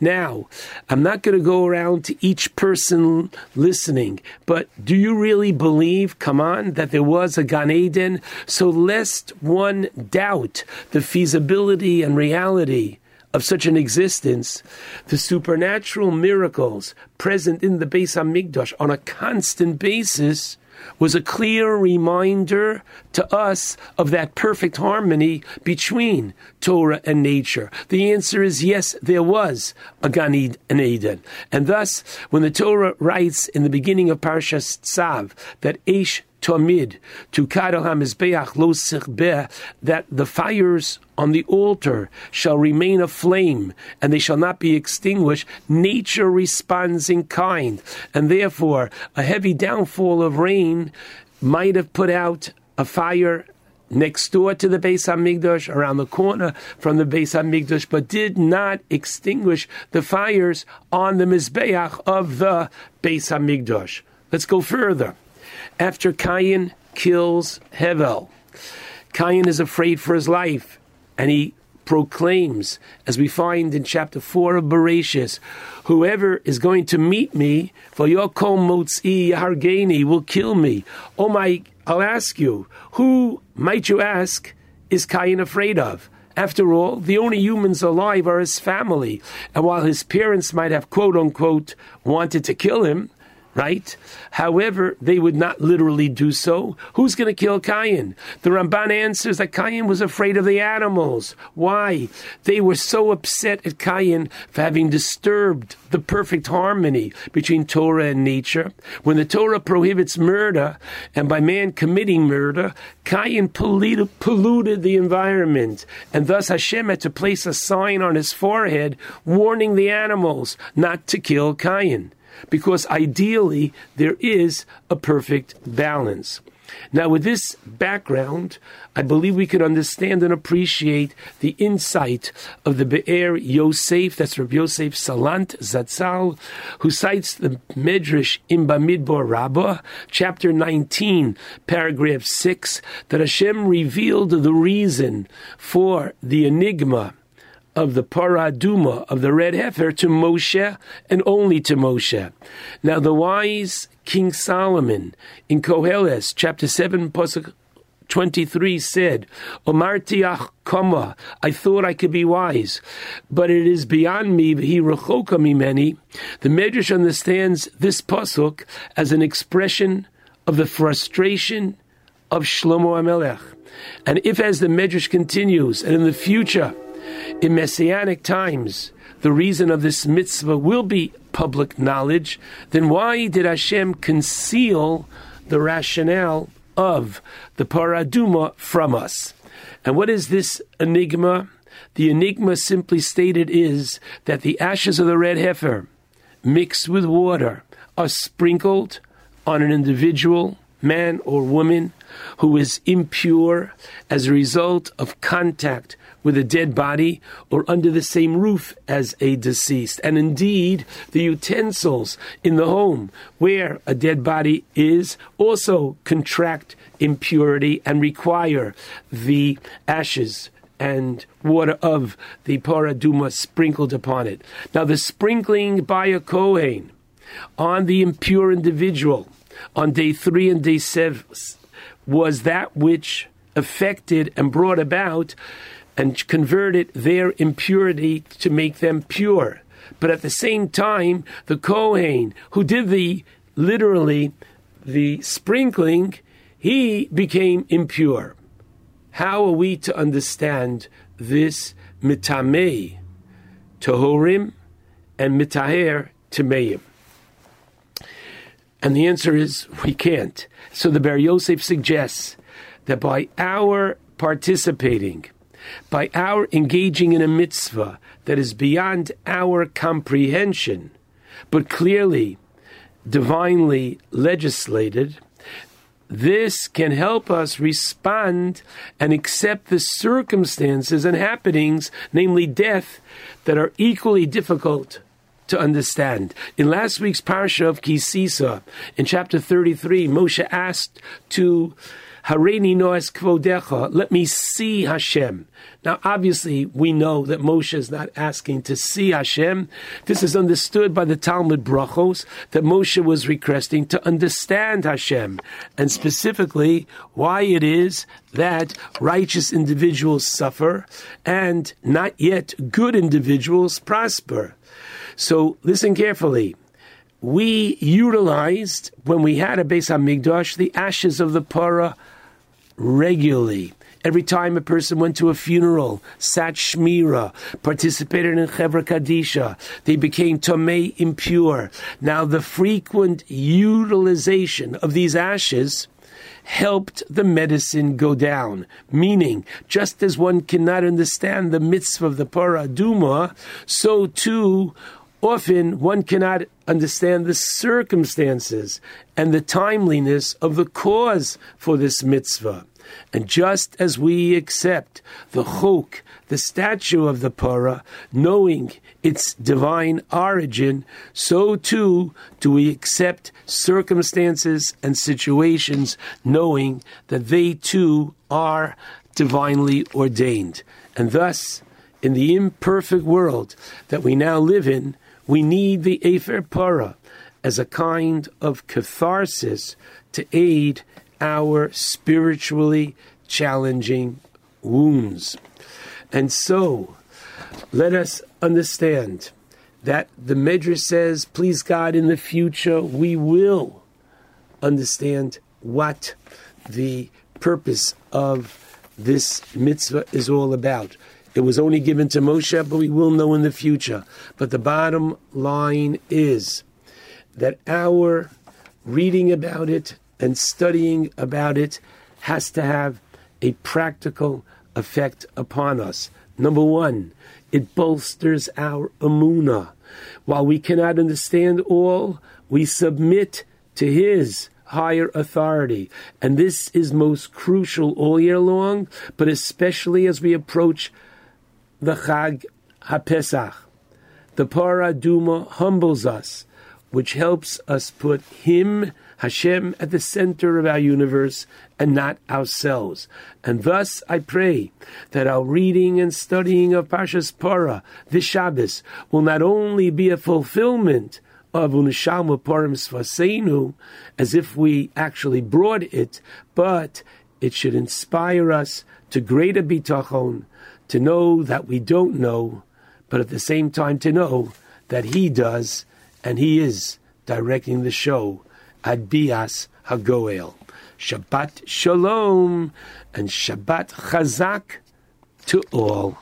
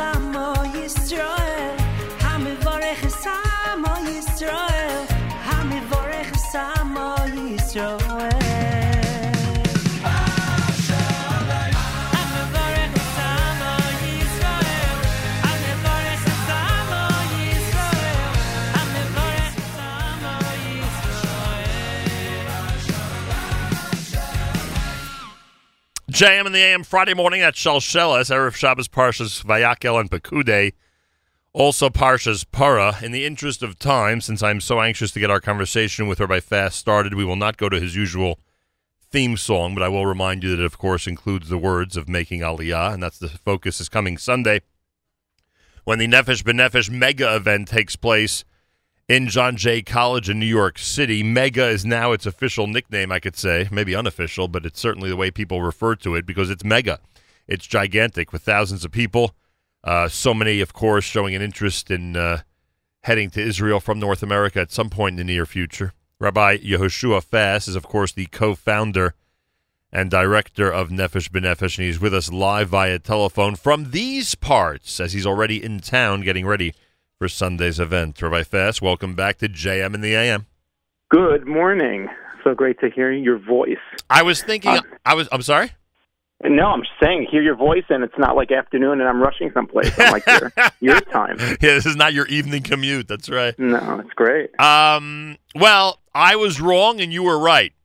I was wrong in that I, I always felt, and I've said this to God knows how many times over the years, that there'll be a point where we will see, uh, naturally so, because of the incredible number of people who've already moved from North America to Israel over the last 15 years. Naturally so, we'd see a decrease in the numbers that uh, take an interest in an event like the Mega each and every year. You said no. You said you believe the exact opposite, that this snowball effect will just continue to snowball, will continue to ripple. And sure enough, uh, based on what Mark Rosenberg told us really, really early this week, because I'm sure it's been much more since then. Our registration is uh, nearing record breaking numbers for this coming Sunday. So you were right, and congratulations on the record breaking numbers. Thank you so much. No, I, I as we've had this debate for for a bunch of years, I think that the conveyor belt of Zionist expression in North America, institutions, organizations, camps, shuls, uh, produce a certain amount of interest every single year. If you couple that with individuals who thrive in Israel and success breeds success, chaver chaver, I think adding those two components together, you have a catalyst for for really steady growth. And and and we see it. We see it in the numbers of interest. We see it in the numbers. Oh, Rabbi, are you there? Rabbi Fass. Oh, please don't tell me we've lost the connection to Rabbi Fass, especially when he's here in the U.S. it's one thing. It's what we did lose the connection. It's one thing when we lose the connection to Rabbi Fass when he's in Israel, traveling on, uh, you know, on, on Kvish Sheish, but to lose him, It's it's i- it's ironic, right? it's unbelievable. I'll tell you. we can't, we can't, we can't even blame this one on Bezek, which is my go-to usually. I'm sitting in Manhattan and I'm calling the studio. He's a mile. I get disconnected. He's a mile away from the studio, folks. Can you imagine? anyway, so so you were I'm saying sorry. you were saying that in fact all of that uh, contributes to an increased uh, awareness and interest in Aliyah.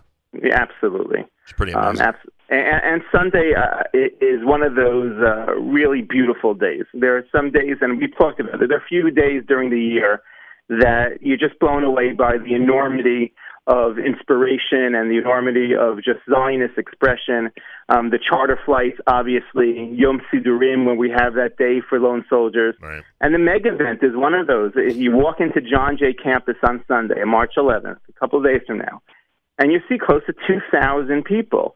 And these are adults uh, representing families or themselves. So we're talking about large numbers being represented there in that day, and they're and they're there, and they're there for three different reasons. And each of those different reasons, I think, I'm very moved by, and I'm mo- and I'm blown away by. There's those who are coming. Tachlis, they've made their mind up. They want to move to Israel, and they have their date their aliyah or bus date that they're going to move in 12 months or 18 months, and they're coming just to get the logistics and the details and to and, and to make their move a little bit more strategically planned. There are those who are sitting on the fence, the second category, and they're coming to really get that, to increase their Aliyah confidence, so they just make the move. And the third, which is an equally inspiring group of individuals, are people who do not have plans um, to move to Israel in the near future, or even in the, the long term. It's but they express that they need to be there because it's a value. It's a value. Um, I met a family um, last year, a couple uh, with their little kids in tow, and I went to them. I said, "How can I help you? You know, which which which seminar track do you want to do you want to take today? The fast track of making Aliyah this summer, or two year planning?" And like, no, we don't have any track or plans to make Aliyah, but we know we should. We should.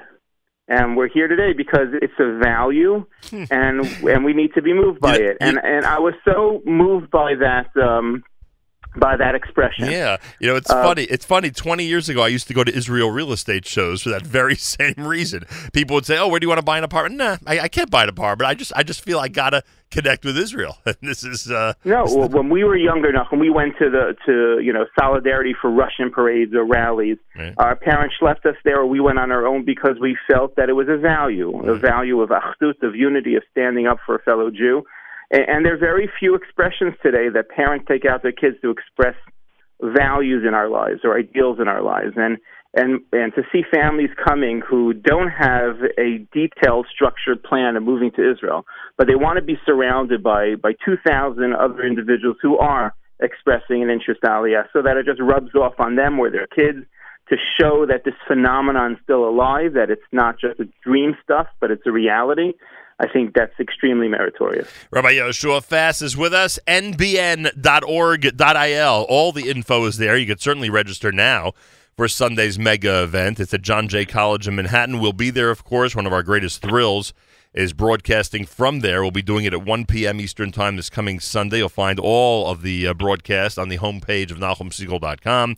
Everybody, and of course, audio on our network and on our app, and everybody out there should be uh, watching, should be tuning in, but most importantly, you should be coming down to John Jay College this coming Sunday and checking out what it would be like to start the process with your family moving from North America to Israel. It's uh, 15 years later with Nefesh B'Nefesh, and they are a proven commodity. They've done this, and they've done it well for a long time, and they are not letting up now. By the way, on the subject of not letting up, I assume this is the largest number of seminars and specialty lectures that you've ever presented at a mega. Yeah, it's a little bit crazy. It's insane. it's seminar on steroids. To say the Um, least. uh, we've uh, we've wanted to have as, as much specificity of of programming of interest to play the different to the different crowds. Um, there there are lots of different crowds that are coming. You have old and young. Um, you have different professions. You have families and singles. You have religious and secular. So we want to make sure that everyone feels embraced and everyone gets the information that they need and everyone gets the respect that they are due. And uh, we've created uh, a very multiple tiered um, programming for the day. And if you wake up Sunday morning and you haven't registered and you're like, you know what, we should have registered, we should go, just walk in. Right. Last year we had close to 350 people who just, without registration, just walked in. It's easy, it takes a few minutes when you get there to register and just roam the halls, just uh, see the different faces who are interested in making Aliyah. By the way, Um, oh, I'm sorry. No, I mean la- last year we, we every single year you've been at some of these encounters. Every single year we've had some individuals who you know they've they've exposed them you know their plans publicly, and we've had many siblings who actually bumped into each other in the hallway, and neither of them knew the other person's plans. Well, this is- to each other, "Don't tell the Imam Abba." Th- th- this is the ongoing routine here. It's it's the Yeah. topic we always bring up when discussing Sunday, and it's sort of like people who come over to us. You know, please don't tell anybody I was here. Yeah, you have nothing to worry about. There's nobody around. There, no photographers. Nobody will know that you're here. And it's not only the family and friends, by the way. It's employers as well who they want to make sure to keep it a secret from. So it Of is course. it is pretty funny and pretty interesting to watch people's desire and values take over the you know the practical aspect of trying to keep all of this a secret. Uh, they want no, to make it's, sure. it, it, it's funny because when when I go out to dinner with with my family in Israel, we, we're constantly bothered by by not bothered, but approached Right. by Olim telling us their Aliyah stories. Remember me? I was on plane, you know, twenty. you know. But here, when I go out here to restaurants, it's so quiet because people are scared to come over to me. because they're worried that if they start a conversation just on anything, people will start rumoring in in the restaurant that they're planning on Aliyah. So uh, that's great. I should come here more often. I actually have an undisturbed dinner. they avoid you and like people who know me, I'm waving to them. They don't get over. They God forbid walk over to my table. And not, not only that, they're convinced you might convince them to make Aliyah. on top of on top of people spreading rumors about them. That's hilarious. By the I way, had very two very quiet nights the last couple of days. By the way, everybody, keep in mind that this time around, Nefesh B'Nefesh has encouraged the young professionals and the younger people out there to come toward the latter part of the day when they've really uh, stepped up these seminars and lectures for that age group and that group in general, starting at 1 p.m. And one of the reasons is because they have a great night planned, a wonderful, I believe it's free, right? A free night activity. Yeah. Uh, planned for the young professionals and those in that age group, uh, which will start at 5 p.m. in Manhattan. So you can make a really amazing afternoon and evening of it. Uh, if you check it out on the web, you'll see all the details. Go to nbn.org.il, nbn.org.il. And one other note, because uh, this audience, as everyone knows, is all over the place in terms of geography, you are heading, in addition to New York this coming week, Montreal, Toronto, and Los Angeles will all have similar mega type events. So people in Right. those cities and those areas can do what the New Yorkers and New Jerseyans are going to be doing this Sunday, and that's attend a mega like event. So again, all the Right. information on the website nbn.org.il. So there you have it. Rabbi Fass, I look forward to seeing you Sunday. Can't wait.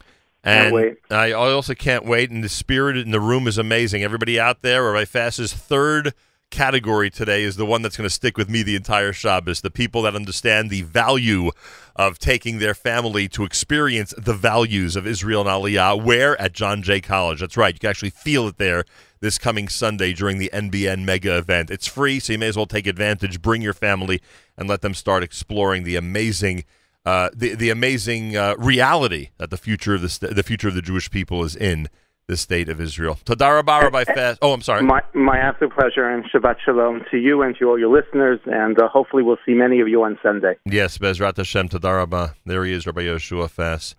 Ah, amazing. Time to say good Shabbos, believe it or not. Candlelighting in the New York area, 536. 536 candlelighting in the New York area. We will change the clock tomorrow night and go to daylight savings time. Keep that in mind. Sunday, live from the mega event at 1 p.m. Matis JM Sunday at 7 a.m. Eastern Time. Time to say good Shabbos with Journeys at JM the AM. sun is going down. It's shining through the trees. Another week's gone by. Become a memory. So throw away your hammer. There's nothing left to do. Go on home and find the gift that's waiting there for you. Oh, it's time to say good Shabbos. Cause all your work is done. Gonna spend a day together with the Holy One. Say a special blessing on a cup that's filled with wine. Man and his creator, it's a very special sign. Your candles will be burning, they'll fill your home with light. Singing songs of Shabbos well into the night. So throw away your hammer, there's nothing left to do.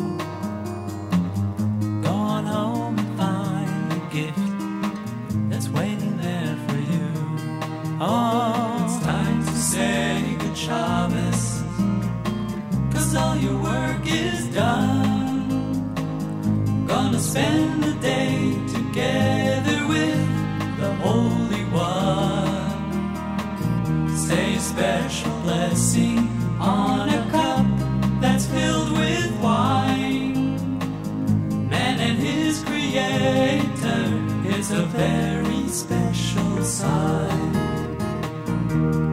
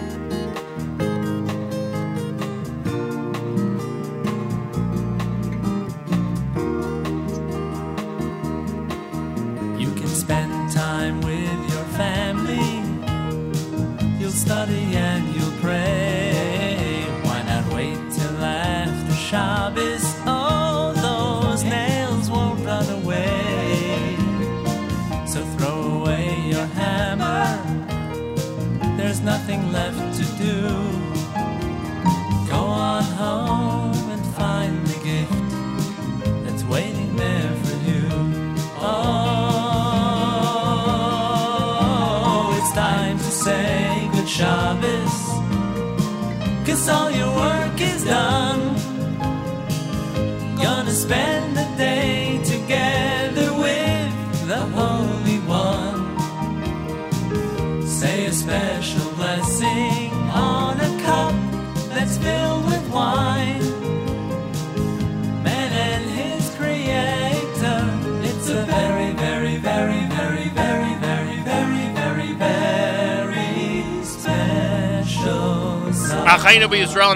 our brothers and sisters in Israel. We are with you. It's your favorite America's one and only Jewish Moments in the Morning radio program, heard on listeners sponsored digital radio.